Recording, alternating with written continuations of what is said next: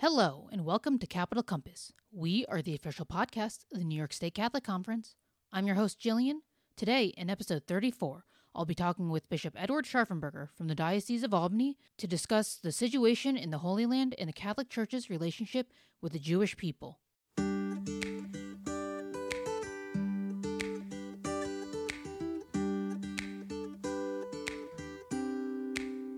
The horrific October 7th terrorist attack in Israel by Hamas and subsequent retaliatory strikes in Gaza by Israel, thousands of innocent lives have been lost. Joining us on the podcast today to discuss the situation in the Holy Land and the Catholic Church's relationship with the Jewish people is Bishop Edward Scharfenberger from the Diocese of Albany. Welcome. Good to be here. Thank you. Thank you for that introduction. That kind of sets the tone of our discussion. Yeah. Of course.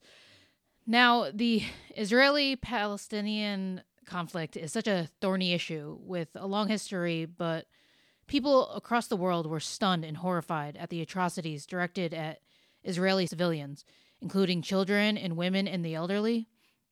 It's been said that the attack involved the greatest loss of life for Jewish people since the Holocaust. You yourself have Jewish ancestry on your maternal side.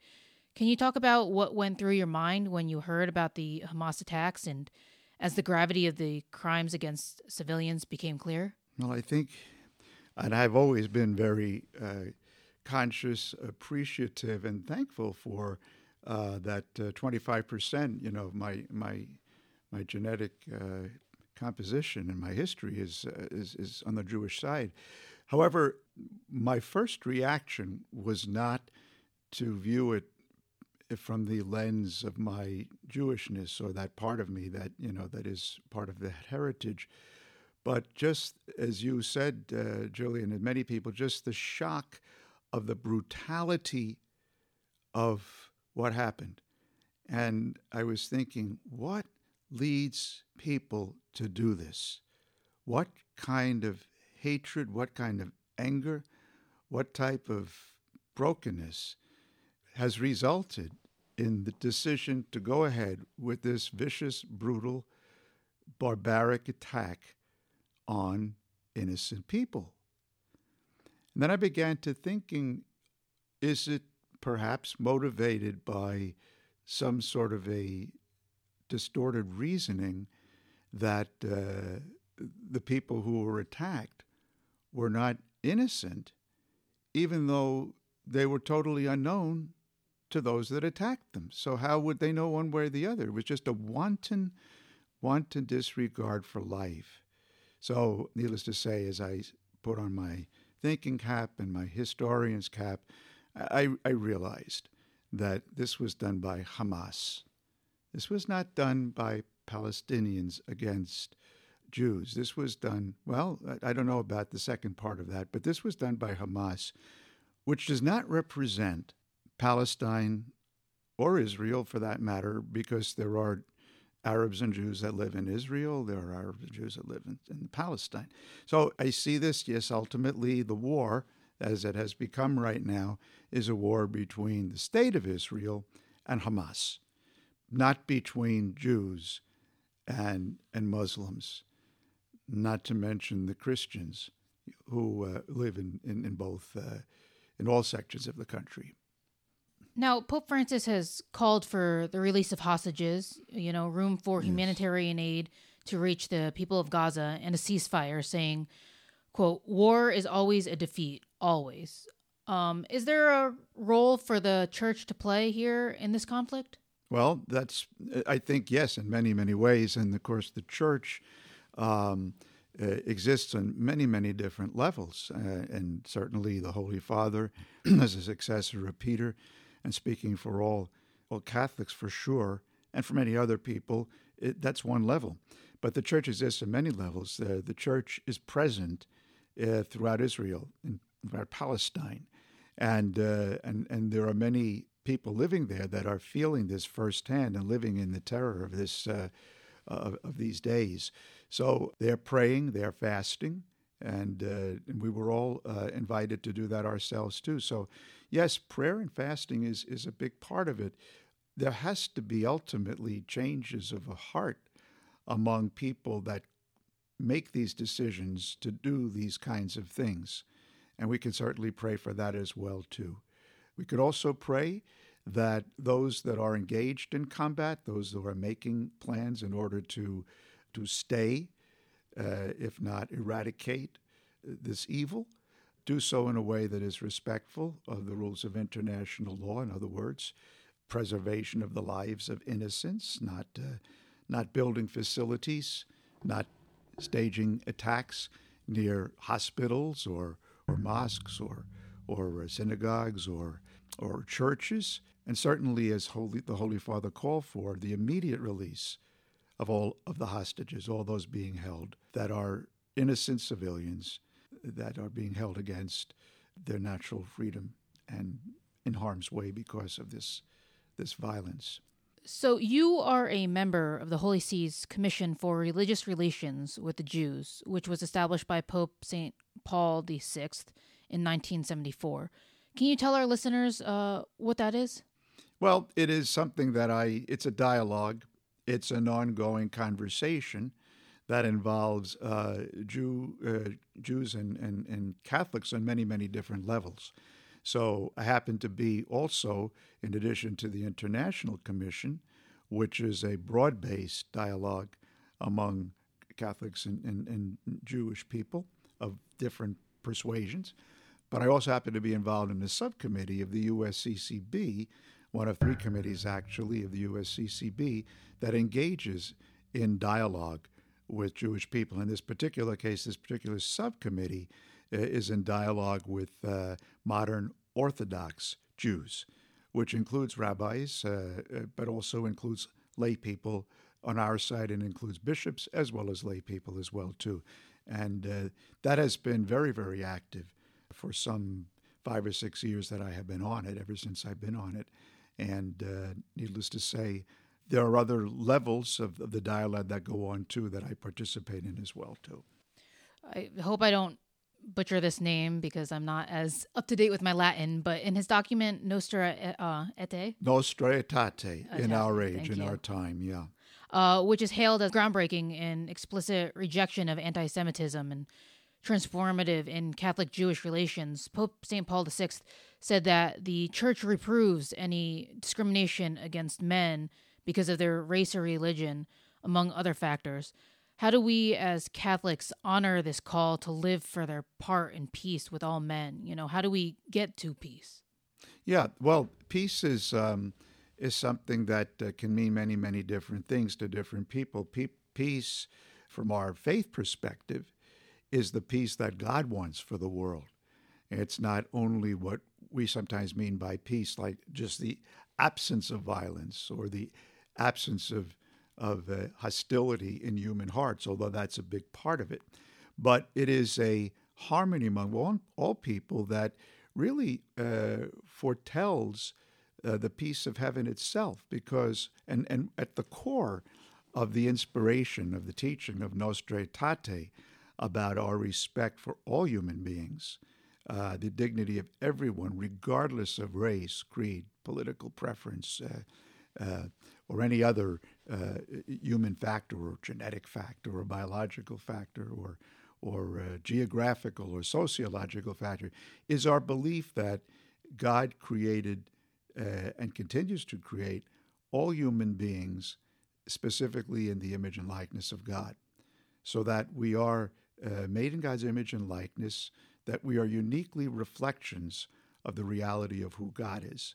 And that, as a result of that, we are given the uh, gift and the promise of eternal life. And if we uh, say yes to the love of God that He gives us, we have an eternal destiny in heaven of joy and total peace, because total peace comes from really being godly. Uh, the more, the holier we become, the more we become like God, the more divinized we become, we might say, the more we are at peace. God is happy, God is at peace. God is full of complete joy in who God is. And God desires to share that with every human being.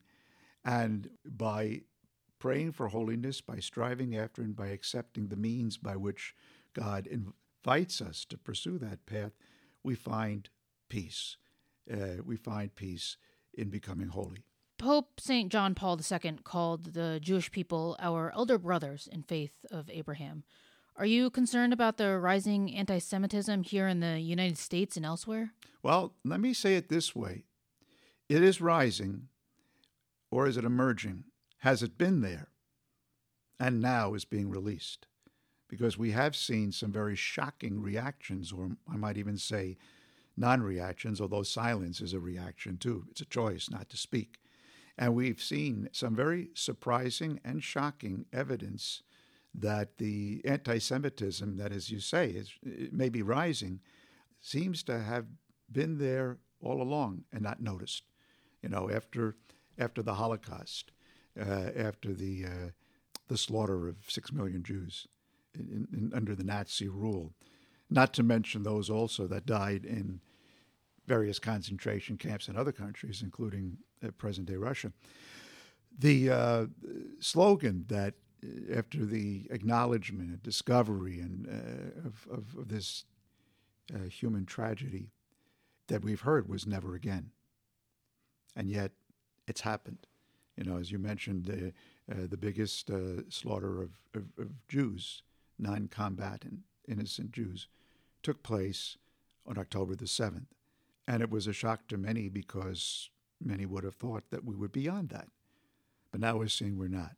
So, yes, anti Semitism is definitely present. And uh, whatever the reasons for it, it's not rational. It makes no sense. Uh, and uh, it is something that each and every one of us must ask. You know, what do we do?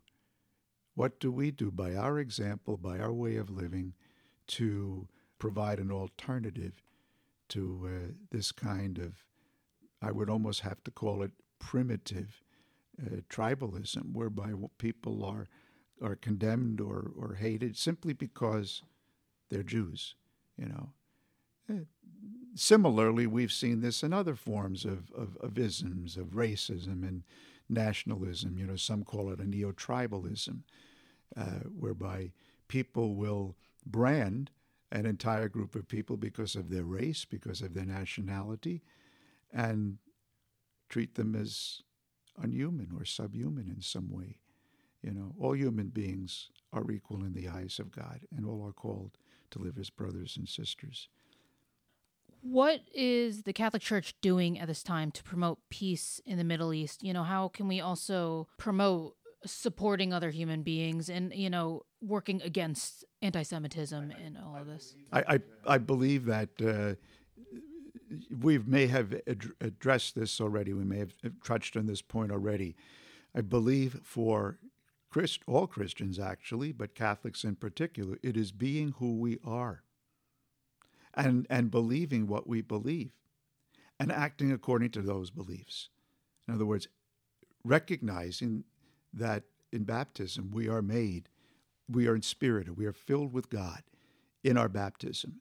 And if we're true to our baptismal call, we will uh, allow that seed of grace that has been given to us to grow and to make us holy.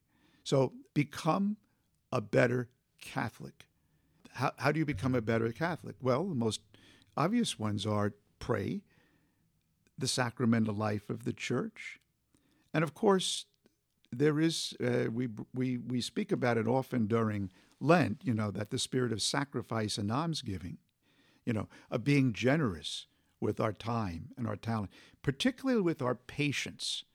We need to be patient. Patience comes from the Latin word patior, P A T I O R, which means I suffer. You know, and the word compassion comes from that too. You know, but we are invited to have the patience of saints, literally, and to listen, listen to their eyes. Now, there are many people who, in seeing this violence, react in different ways. Some people speak of the violence that has long been a part of life in the area of the country where we have three major religions Christianity, Judaism, and Islam converging it's good for us to be good historians as well too to remember this is a part of the world in which everybody, practically everybody who lives there, has a story, has a history. And part of that history, part of that narrative, are memories of oppression. In fact, uh, there's probably not a soul that lives in the territory of Israel, lives in the area we still call Palestine, or in the Gaza Strip, who does not have some history of received or perceived oppression. You know, and, and, and Jews and Muslims and Christians can go back, sometimes within their own immediate families, and cite examples in which they believe they were oppressed because of their faith, because of their beliefs, because of their ethnicity. You know, and, and it, it, this is a, an, an area where people who share that common history of oppression have an opportunity to come together. And while they acknowledge that, and perhaps even the part they may have played by action or non action in the continuation of that injustice.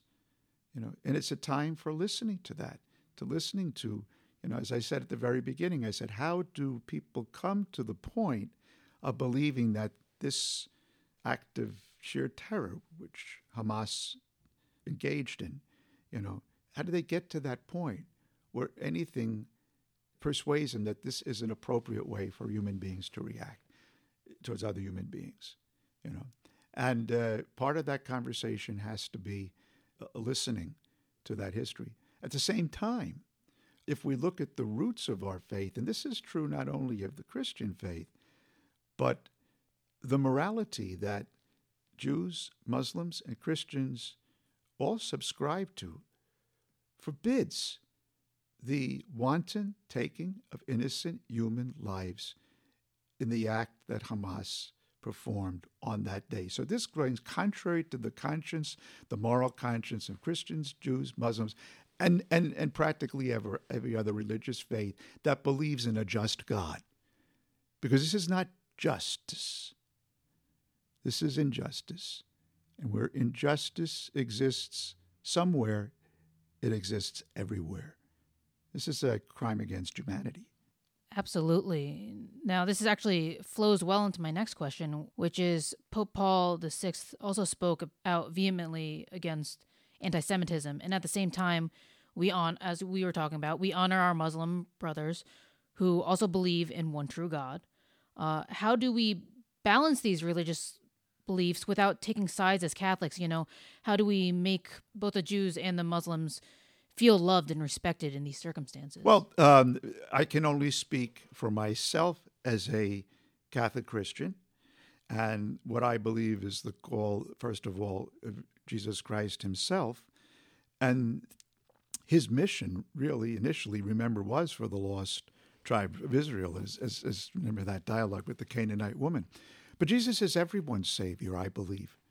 I believe that he is the true incarnate you know, Son of God in Jesus Christ. Not everybody believes that. I believe that. But that belief calls me, therefore, to show the love of God uh, for all human beings. Remember the two greatest commandments when uh, the, Jesus was asked, you know, what are the two greatest commandments? And what did he say? Well, love God above all things, the whole heart, mind, and soul. God is the center. And the second is like it love your neighbor as yourself. And who is my neighbor? And Jesus answered that question in so many different ways. Remember famously the parable of the Good Samaritan, in which the priest and the Levite passed this man by. We don't really know what he was, you know, and it wasn't really even a matter of questioning whether he was Jewish, whether it was what he was, but he had no faith at all. And the Samaritan, who was considered, you know, not not on the outs, you know. He was the one that showed compassion and understood the meaning of what neighbor meant. So there's so many examples. So what do I say? Well, as I mentioned earlier, that the moral uh, conscience of practically every person of faith that I know of, you know, and certainly the major religions that we, we speak of, you know, and, uh, of Islam, of, of, of Christianity, and of Judaism, abhor the disrespect for human lives that is shown by this, what is happening right now, what happened on October the 7th.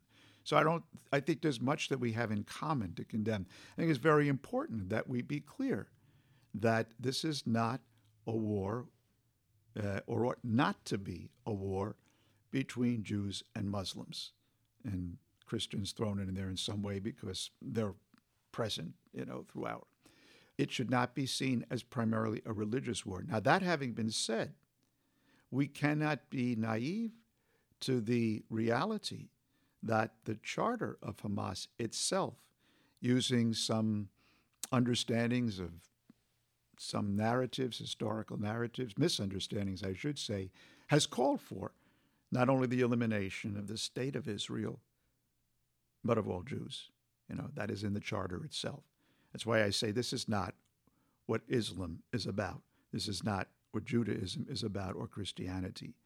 So I think that I pray that there will be a universal condemnation uh, of all of our faiths together. You know, some have said this is a challenge for our ecumenical dialogue, and and it is because uh, there have been, as we see from the reaction, or as I mentioned, the non-reaction of many people of faith, you know, a feeling that we must take sides, you know. But I think it is possible to speak out and to condemn what Hamas did without taking sides on what the political solution, if there is a political solution, should be. I have always mm-hmm. been in favor of two states a Palestinian state, Israeli state. Not everybody agrees with that, you know, but that's a political persuasion. I don't even say, I know, it's an opinion, okay? I think ultimately there has to be a respect, you know, for Palestinians and Jews and and the desire to have their own own own state, their own territory and somehow or other that is a challenge that uh, we pray will be eventually worked out. I do. However, if we avoid seeing this as only a political conflict and see this as something that involves human beings, people of m- not just two faiths, but more faiths, that uh, have every right to be respected, to live freely in whatever country they are, to practice their faith to the fullest extent, you know, that their conscience demands. Uh, that is something that I think forms a basis for dialogue among uh, and ecumenical and interfaith dialogue as well too. Freedom of religion, freedom to practice, and uh, freedom to have a home to call their own. Now, to close out, could you please end us in a prayer for all those affected by what is going on in Israel and Gaza? loving God, God of all justice and mercy, who have called us each by name and put us in this world that you love to enjoy the blessings that you give us of creation, but most of all, the blessings of every human life that we encounter throughout our journey to heaven. Bless us along this journey. Teach us, remind us to respect every human being. For those of us who know and believe in Jesus as the Savior of all, help us to see in his life, death, and resurrection the promise of our own lives to share an eternity in heaven. Help us to recognize that this is the time for us to develop those relationships and attitudes that will enable us to enjoy the saintly air of heaven by seeing all of our brothers and sisters of all faiths, of all countries, of all times, as being called to that same destiny, to live in peace with one another and with the God who loves us. And we ask this in the holy name of our God of love. Amen. Thank you so much for coming on. My pleasure. Thank you. Thanks for listening to the Capital Compass podcast, and thank you so much to Bishop Scharfenberger for coming on the show. We hope you enjoyed this episode. We'll be taking a quick holiday break and be back in the new year. If you'd like to support the podcast, please share it with others, post about it on social media, or leave a rating and review. Don't forget to subscribe wherever you get your podcasts. And to catch all the latest from the conference, you can follow us on Instagram and X, formerly known as Twitter, at NYS Catholic Conf and on Facebook at NYS Catholic Conference. Thanks again, and God bless.